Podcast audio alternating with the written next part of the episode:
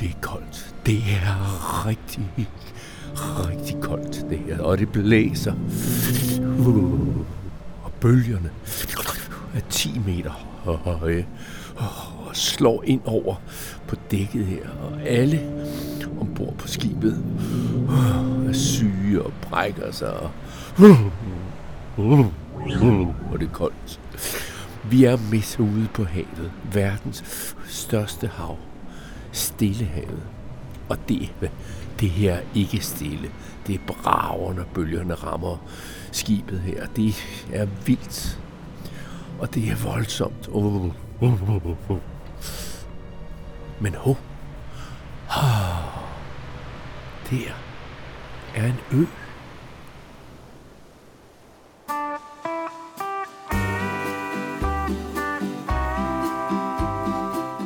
Velkommen til øen. Og velkommen til podcasten Søhelt, Svindler og Spion. Det her er den sjette episode i historien om Jørgen Jørgensen. Du kan hoppe på her, når vi er landet på øen, men det er måske en fordel, hvis du har hørt historien helt fra start, altså nogle af de fem afsnit, de fem tidlige afsnit. Der var et, der hed Spilopmager, et, der hed Søhelt og Valfanger osv. Og Jørgen har undervejs på de fem afsnit været halvvejs jorden rundt. Og nu er han og vi landet her på øen, som hedder Tahiti. Den er mindre end Lolland, hvis du kender den ø, og den er større end Bornholm. Den ø kender du måske. Og har varmt lige for øjeblikket, har stille og roligt. Og det er en ø, som ligger godt nok midt ude i Stillehavet, men den ligger sammen med en masse andre øer ved siden af, der hedder Selskabsøerne.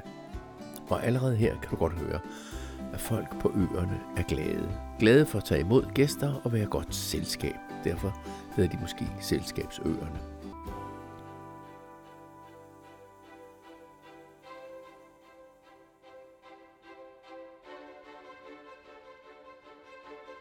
Jørgen Jørgensen var styrmand på et skib på vej fra Australien på den anden side af jordkloden og på vej i virkeligheden hjem.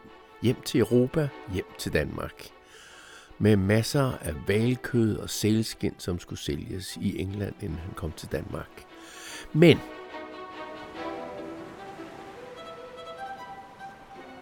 Skibet og Jørgen var altså blevet ramt af en hård storm og måtte søge ly på denne her ø.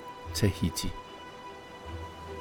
Og det var sømændene sådan set glade for. For det første, så havde de ikke så meget frisk mad ombord, så de skulle have noget frisk mad. Det meste af det, de spiste, var noget gammelt, tørret, saltet kød. Men for det andet, og det skal man jo altid sige, når man har sagt for det første, så vidste sømændene, og de var jo alle sammen mænd, dengang var det kun mænd, der var ombord på skibet. De vidste, at der var en masse søde og meget smukke kvinder på Tahiti. Ja, de var nærmest så søde og smukke, at mændene blev helt pjattet i hovedet og slet ikke ville tage afsted igen fra øen. Nogle år før Jørgen og hans sømænd her kommer i stormværet, så havde der været et andet skib, Bounty hed det, som også havde været på besøg.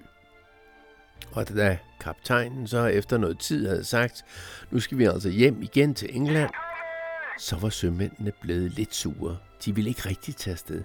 Nogle af dem var blevet gift på Tahiti og havde fået børn med kvinderne, og alt var godt, og det var varmt, og alle var glade. På nær sømændene, som altså skulle hjem igen til England. Men kaptajnen, han fik dem ombord på skibet. Han fik overtalt dem, og så sejlede de og vinkede farvel til alle kvinderne og pigerne og børnene. Men Bounty nåede altså ikke at sejle særlig længe, før end søfolkene længtes så meget efter de søde kvinder, som de havde forladt. Men de blev også trætte af deres kaptajn. Han skældte dem ud hele tiden. Han kaldte sine sømænd for i nogle løgner, i nogle tyveknægte, i nogle kujoner, i nogle køder. Han var ikke nogen særlig sød kaptajn, og han piskede dem. I hvert fald dem, som han ikke brød sig om. Pisk var hans form for retfærdighed. Han var altså ikke særlig sød, så derfor gjorde søfolkene oprør på skibet.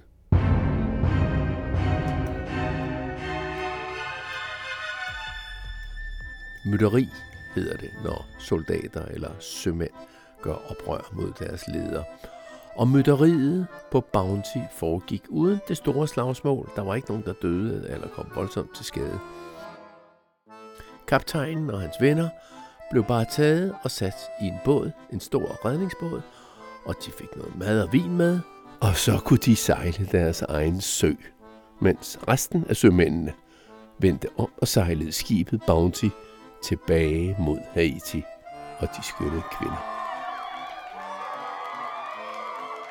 Den historie om mytteriet på Bounty kender alle sømænd godt, og den er også senere blevet til film og musik. Og prøv at høre en dansk sanger her om mytteriet på Bounty.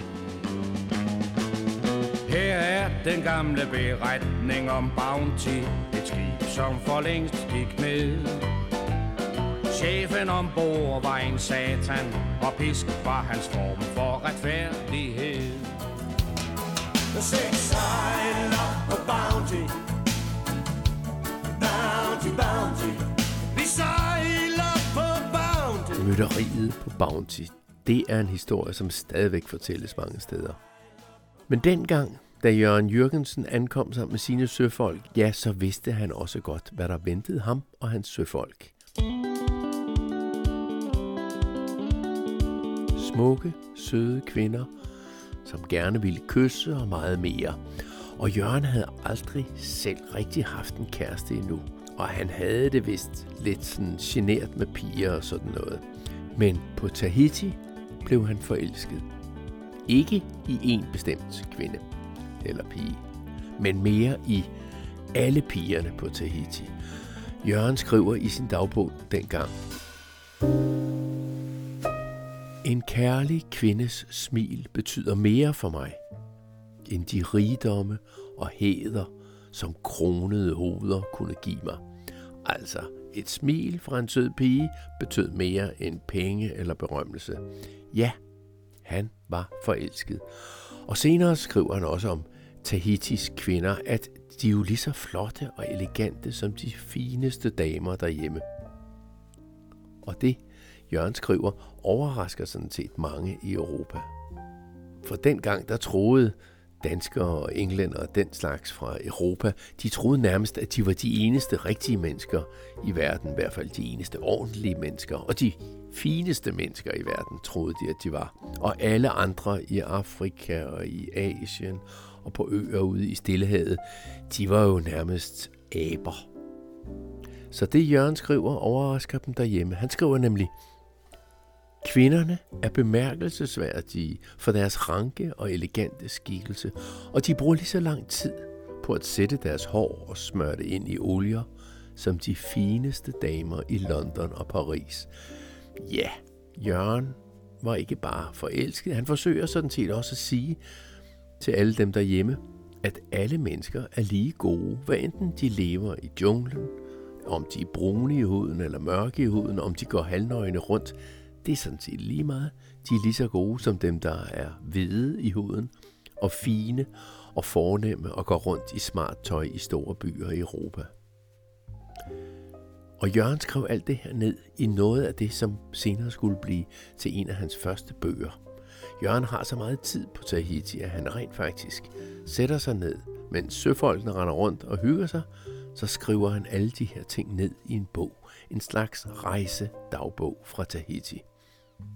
På den måde startede Jørgen sit forfatterskab. Han blev nemlig forfatter og skrev flere bøger, blandt andet om Tahiti.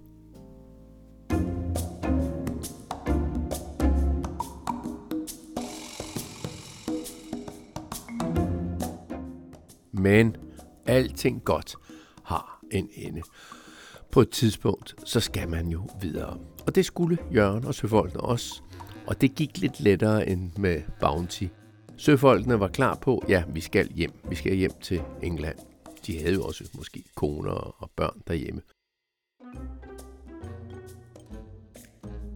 Så skibet sejler videre fra Tahiti. De vinker farvel. med tårer i øjnene. Og Jørgen glæder sig til, for han skal jo ikke bare hjem til England, hvor skibet kommer fra. Han skal hele vejen hjem til Danmark. Men det får du lov til at høre mere om i næste afsnit af historien her om Jørgen Jørgensen. Jeg hedder Claus Vitus. Jeg har lavet den her historie på baggrund af en masse bøger, som jeg har lånt på biblioteket. Du kan finde mange gode bøger, og mange gode bøger, også om Jørgen Jørgensen, på dit bibliotek, mens du venter på den næste podcast. Og du kan også godt finde bøger om mytteriet på Bounty i øvrigt. Vi høres ved. Jeg kommer snart igen. Og du hørte små musikbider med John Mogensen fra sangen Mytteriet på Bounty og Johnny Madsen med Bounty Blue. Og al musikken her i baggrunden er leveret af Epidemic Sound.